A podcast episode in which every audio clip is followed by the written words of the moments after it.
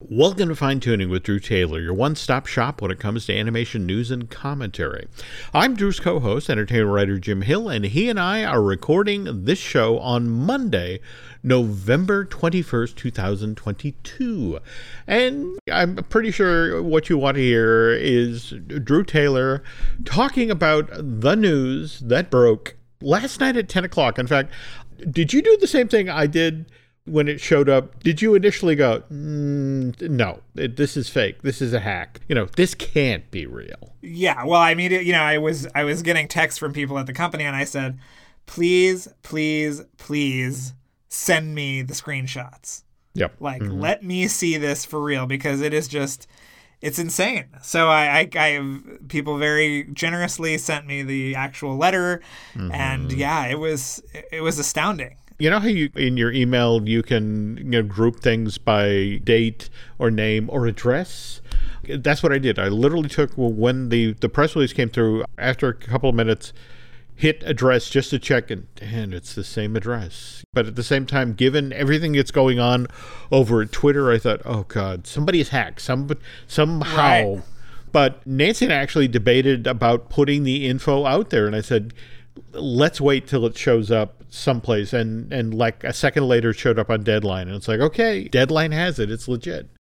Okay, we are 20 hours in at this point. Drew and I are recording at like 8:40 East Coast time. Okay, 22 hours in. What have you heard over the past 24? Well, I've been working for, I think, 20 of those hours, just covering every little twist and turn. Mm-hmm. But, I had heard last night that there was some kind of meeting being convened on the lot. So, of course, I jumped in the car and drove down and tried to see if I could see anybody. But everybody that I've talked to from a bunch of different business units has been just really, if not outright elated, then cautiously optimistic for what this means for the company. And I haven't seen this kind of level of enthusiasm at Disney in a long time. But I would love to know what you are hearing and what vibe you're getting from people. People have to have realistic expectations. Bob Chapek is gone. At the same time, evidently, on his way out the door, he signed an NDA and a non-disparagement agreement. I saw that, yeah. Yeah, so we're not going to hear the stories that this is not Michael Ovitz too. Everything I've heard is that there have been concerns about Mr. Chapek for about 5 months, but things really crystallized after the last earnings call, and then 3 days later, the memo went out about the hiring freeze and the layoffs, and the concern at that point was that he's going to call the shots as to who's going to be fired at the company, who's going to be let go. And it's like, and there's no coming back from that. And there were so many people who were already pointing, for example, to Bob Weiss leaving and to Peter Rice leaving. And it's just sort of like, do we really want this to happen? And a lot of folks on the board decided no. And then things really began to move last week, as I understand it. Though I guess it wasn't till Friday that they reached out to Iger and felt him out about whether or not he was interested in returning. Yeah, I'd heard he'd made their decision in less than 12 hours, which means that he was really bugging Willow at home if she said, yes, take the job, get out of here. It's so interesting you bring up Willow. Willow Bay, Bob Iger's wife, she teaches at UCLA, I want to say. I believe so, yeah. Have you been hearing the Tom Brady, Giselle jokes in regard to Bob Iger and Willow, to the effect of, you're unretiring? Do I have to call and find out who Giselle's lawyer is? But evidently the 2-year agreement, evidently Bob went and spoke with Willow, and Willow was like, okay, 2 years. You can do this for 2 years, but then you're retired. So it's not the board that set the 2-year limitation on this deal. It's Bob Iger's wife. But it's, just come back, clean up the mess that Bob Chapek made. And by proxy, remember that Bob Iger was the guy who, after doing the bake-off with Jay Rizzullo and Tom Staggs, that's how we wound up with Chapek.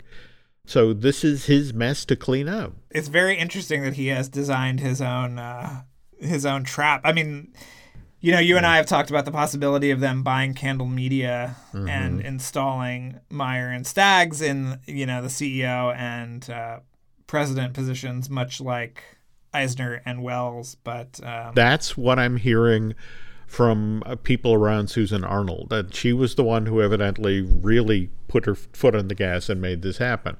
But supposedly the conversations they've had with Bob Iger is, you know, it's like, look, the most creative and most controlled times of the company were when there were two. You had a creative and you had a money guy. You had a Walt or a Roy, or you had a Michael and a Frank. And so what's been set up in front of Mr. Iger is find the two people, not men, could be women, to run the Disney company today. Because when you seriously look at the size of the company that Disney is, you know, when Iger walked out the door, I mean, you know, the Disney, Pixar, Marvel, Star Wars, ESPN, ABC, the parks. I think Bob Chapek proved it. It's too big for one guy to run. Mm-hmm. So that's where we are. So, well, it'll be interesting to see who comes back with him, and yes, if there will be more maneuvering from here on out. As I understand it, there's a lot of folks who were raised up during the company during Bob Chapek's brief run at the top. And it's that we've already seen Kareem Daniel just today step away.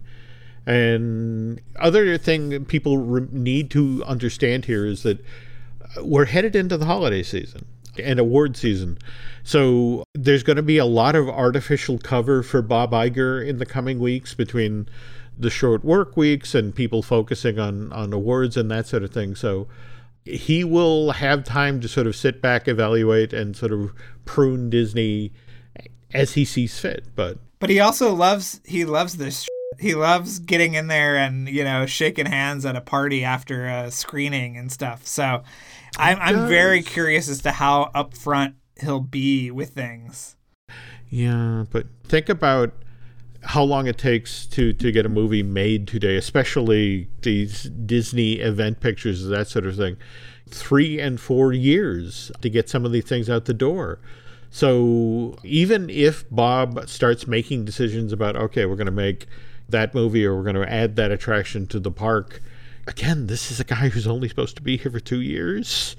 People need to have realistic expectations about what this guy can do to turn the Disney company around, which is an ocean liner. Boy, Debbie Downer here. Nice to meet you, folks.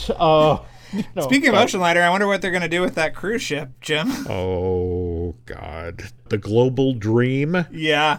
Yeah, I've been hearing some interesting stories about that, too. But evidently, they found out that the company was making the Global Dream, went into bankruptcy. The ship was sitting there in the shipyard, basically available for pennies on the dollar. Disney Cruise Line went over and looked at the thing and came back and said, we have ships, and we always talk about how the other cruise liners have basically milk cartons. This is a milk carton. This is a giant milk carton for 9,000 people that was designed to have a huge casino. Casinos, by the way. And it was just one of these things where it's like, yeah, I mean, we could get it for pennies on the dollar. What will we do with it? And evidently, Chapek, after hearing that, said, okay, thank you, wanted Wall Street to think of him as a deal maker and said, I'm going to make this deal. I'm going to buy this ship, and you guys are going to figure out what to do with it. Mind you, a Bob Iger for a kill fee can make this all go away. Yes, I'm also hearing some interesting things about another possible merger. Okay. I don't know what your favorite fruit is, Jim. I think Bob Iger is very fond of apples. That's all Oh, God, help us.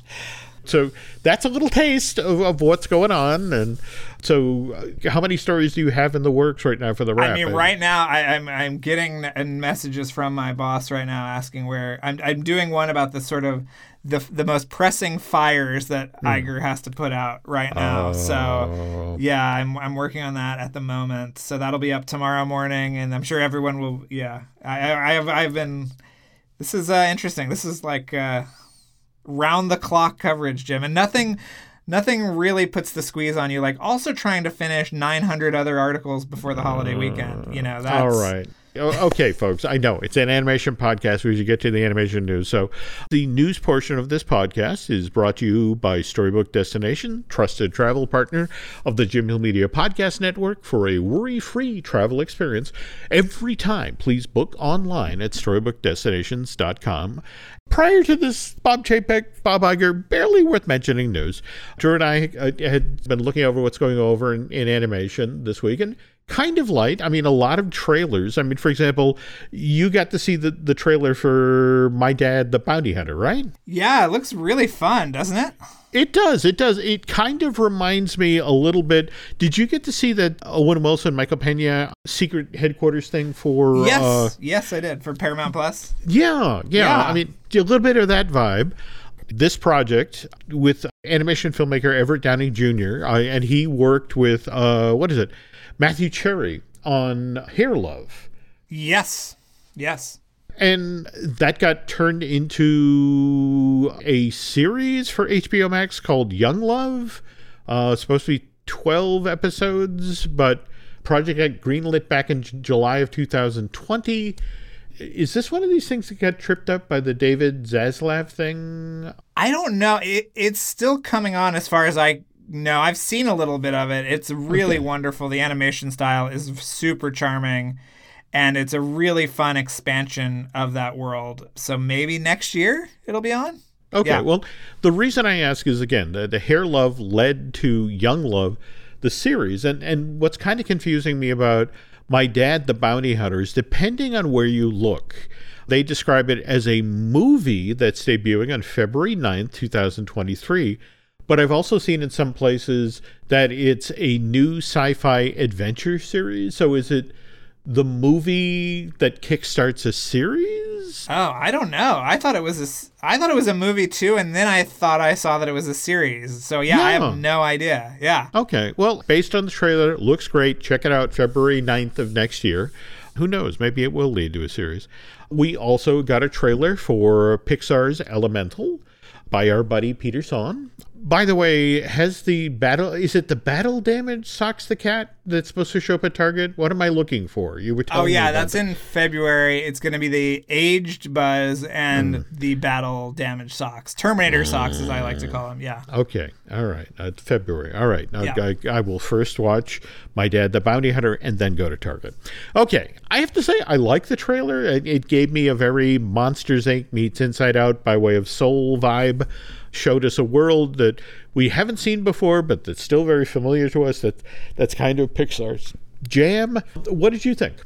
Yeah, I mean, I thought, it's I think I wrote that it was the Pixariest Pixar trailer ever.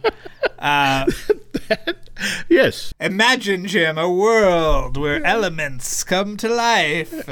Yeah. But I mean, I loved all the gags on the train with, the water guy sneezing on the earth guy, and then he has a lot of hair, It was all very fun. Absolutely. And in our very last moments, we get to meet Wade, our maid of water guy, and Ember, our maid of fire gal.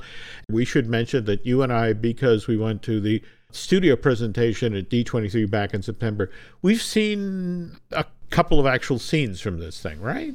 Yeah, and heard about the challenges that went into making the Pixariest Pixar movie ever, including how to make her look like she was made of fire but not on fire. There we go. Yes. There we go. By the way, the Pixariest thing. See, this is why you end up on the side of boxes. But yes, the Pixariest Pixar film. That's a great description of Elemental, which arrives in theaters June 16th of 2023. We also got another trailer for Puss in Boots, The Last Wish, coming out next month. In fact, a month from today, December 21st.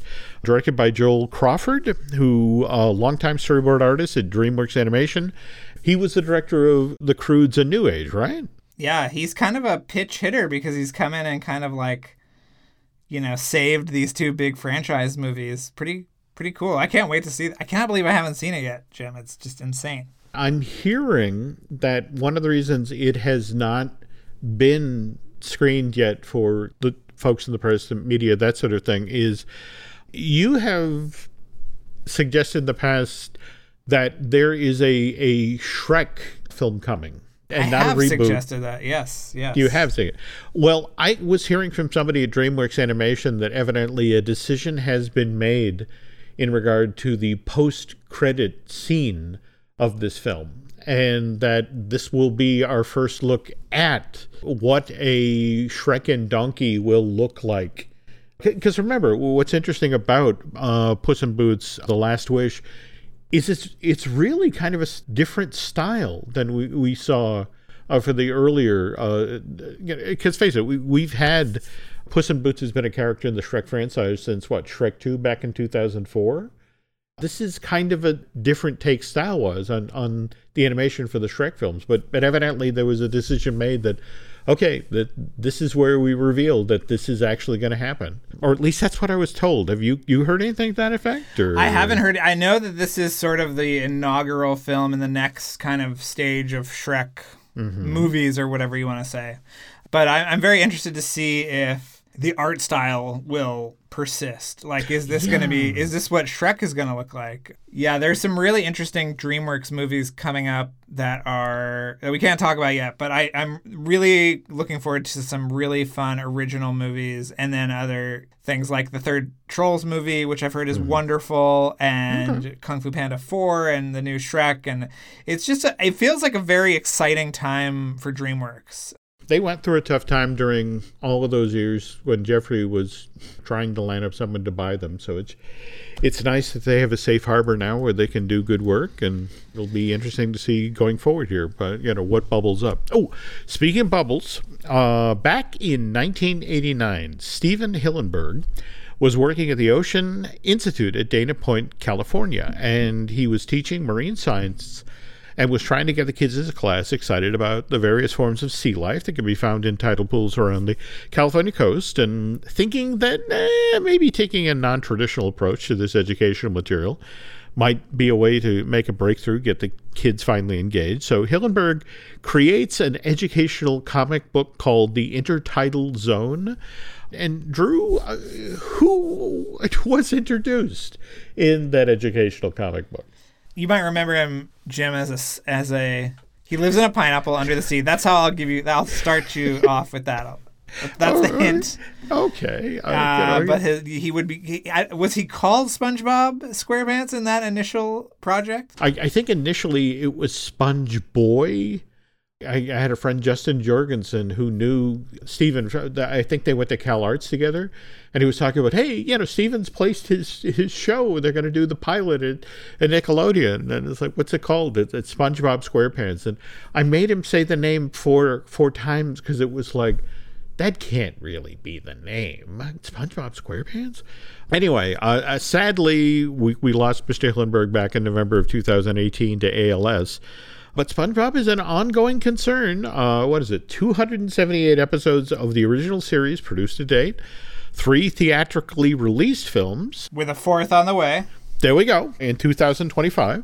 And 2 spin-offs from the original series. The Patrick Star Show. And then over at Paramount+, we have Camp Coral, SpongeBob's Under Years. And in 2023, Nickelodeon is presenting The Tidal Zone, which in a very MCU sort of way is the very first SpongeBob universe crossover special. It's Patrick Starr's grandfather, Grandpat, goes on a multi-dimensional adventure and visits the worlds of all 3 of the SpongeBob-related animated series. And I love the folks who were working on this called it Tidal Zone as kind of a nod back to the comic book that, started it all, the Intertidal Zone. But also, isn't it a Twilight Zone too? Because the issue is that there's going to be 3D and 2D characters interacting or something. Yeah. I wonder if they're going to do the Simpsons thing. Remember it must have been like the second or third Treehouse of Horror where Homer steps through the wall and suddenly becomes was that Rhythm and Hues that did that? Yes, it was Rhythm and Hues. Yeah, yep. I mean, every possible 3D animation cliche, you know, right down to the green grid and the pulsing electrons and the cones. Didn't it end with 3D Homer out in the world, you know, and being excited about a store that sold erotic cakes? Yes. I never felt more connected to Homer than in that moment. Well, okay. All right. We've gone down a very strange rabbit hole here, folks. All right. I'll tell you what. When we get back, we'll talk about something also from the early 90s, Beauty and the Beast, and how that wound up going to Broadway. Drew, wanted to thank you again for talking up Ken Plume's The Art of DuckTales. Caved in and actually got myself a deluxe copy of the thing, and you were not wrong. It has some really, really cool stuff. I especially like the supplemental material that's in the soft cover that sort of looks like the Junior Woodchuck Handbook. Yes, that was all the stuff that they had to cut from the main book due to paper shortages, Jim. Ken has made folks aware that if you go to his Patreon page, I believe it's called Duck Art. If you Google Ken Plume Patreon, this will come up. But he's actually made some additional pages that didn't make it into the Junior Woodchuck thing. With more information about the crew, you can download that there and print that up and sort of slip that into your book. He's also put together this amazing 8x8 book plate, a beautiful metallic shiny thing that celebrates the 75th anniversary of the character of Scrooge McDuck, the 35th anniversary of the original DuckTales series, and the 5th anniversary of the reboot. So if you want to make something that's already special, the deluxe edition of DuckTales, even more special, go check out what Ken's up to over on Patreon. We were just referring to Beauty and the Beast, which, by the way, 31 years ago tomorrow, November 22nd, was when that was released to theaters, and it was the first full-length animated feature to receive a Best Picture nomination. And it, mind you, it did okay at the Academy Award. It took home, what, 2 Oscars, right? The one for Best Score and then Best Song? Yes. 3 songs from the score actually were nominated for Best Song. There was Belle, there was Be Our Guest, and then the title tune, Beauty and the Beast, and that's the one that took home the Oscar. So did you ever get to see the Broadway show, whether the touring company or when it was at the Palace of the Lunfontaine? I never did. And you know what? I was going to go actually see them shooting the new special tomorrow. Mm-hmm. And it's getting out too late, and so I don't think I can go. Okay. So I will watch it on ABC with the rest of you. This is an ongoing franchise. In fact, Thomas Schumacher, as recently as 2019, was talking about how there was a revival in the works of Beauty and the Beast, and it would be coming back to Broadway. Obviously, those plans got delayed or stymied by the pandemic, but evidently that's still something that's in the works. But for me, what's fascinating is how Beauty and the Beast went from being an animated film to being a Broadway musical. And, well, you've heard the story about Frank Rich, right? The theater critic for the New York Times. What he said about the animated movie being the best Broadway show. Yeah. Yeah, the best Broadway score of that year, 1991. And that got Michael Eisner's attention. You know, the guy grows up in New York and, you know, reads the paper of records, so that's cool. But Michael was more excited about the fact that Beauty and the Beast, up until Aladdin came along, was the top-grossing animated feature of all time. It took home $145 million in North America alone. And it was like, okay, you know, let's do what we do here at Disney. So there were theme park shows. And in fact, the very first version of a Beauty and the Beast show at Disneyland was the Enchanted Bookshop. And this wasn't staged any place big like Videopolis or the Tomorrowland stage or that sort of thing. It was staged at the Plaza Gardens. You remember that tiny little theater off of the Hub? In fact, isn't that what they turned into the Princess meet and greet at Disneyland a couple of years back? Is this the place where the jazz bands would play on Friday nights? That's exactly. Yeah. And you can actually go on YouTube right now and watch this show. to bring the Beast on stage, they actually have Gaston and Goofy. And again, this is Bill Farmer recording Goofy's dialogue and Goofy singing. They do the a dragon, I swear I saw a dragon song from Pete's Dragon, only changing the words to a beast. I saw a horrible beast. But again, it's this Mickey, Donald, Goofy, Minnie, Pluto show. But they have these wonderful little puppet versions of Lumiere and Cogsworth, and it's the sort of thing that Disney used to do. It's like, okay, this new movie is coming out. The parks need to support it. Entertainment has this much money. Okay, this is what we'll do. If we go to the East Coast, at Disney MGM, they did Beauty and the Beast live on stage. This was staged in the Theater of the Stars. In fact, it opened on the exact same day as the movie. It came live at the Studio Park on November 22nd, 1991. So in 1995, on the opening day of Toy Story, I went to the AMC Pleasure Island, saw the movie, and then got out in time to drive over to Disney MGM to catch the very first presentation to the public of the Toy Story parade. So again, that was one of the weird perks of living in Florida at the time. You could see the movie and then go immediately see how they promoted this thing in the parks or celebrated it. But at that point, it was still more of a review of Beauty and the Beast more than it was a retelling of the film. The Academy Awards happen March 30th, 1992, and the company is looking at Beauty and the Beast and is like, wow, that is a hit, and we need to sort of rethink how we're doing this in the park. So April 11th, 1992, a new version of Beauty and the Beast opens at Disneyland. This one is staged in the Videopolis Theater. It's a much more polished, professional version of the show. In fact, it's directed by a Robert Jesse Roth with choreography by Matt West. So here's the thing. Eisner goes to the park, sees it, likes it. But then at the end of that month, Michael travels to New York, where the International Radio and Television Society holds a benefit at the Waldorf Astoria. And they decide they're going to give Michael Eisner a medal. And so Disney hears about this and say, oh, hey, we can help make this even more of an occasion.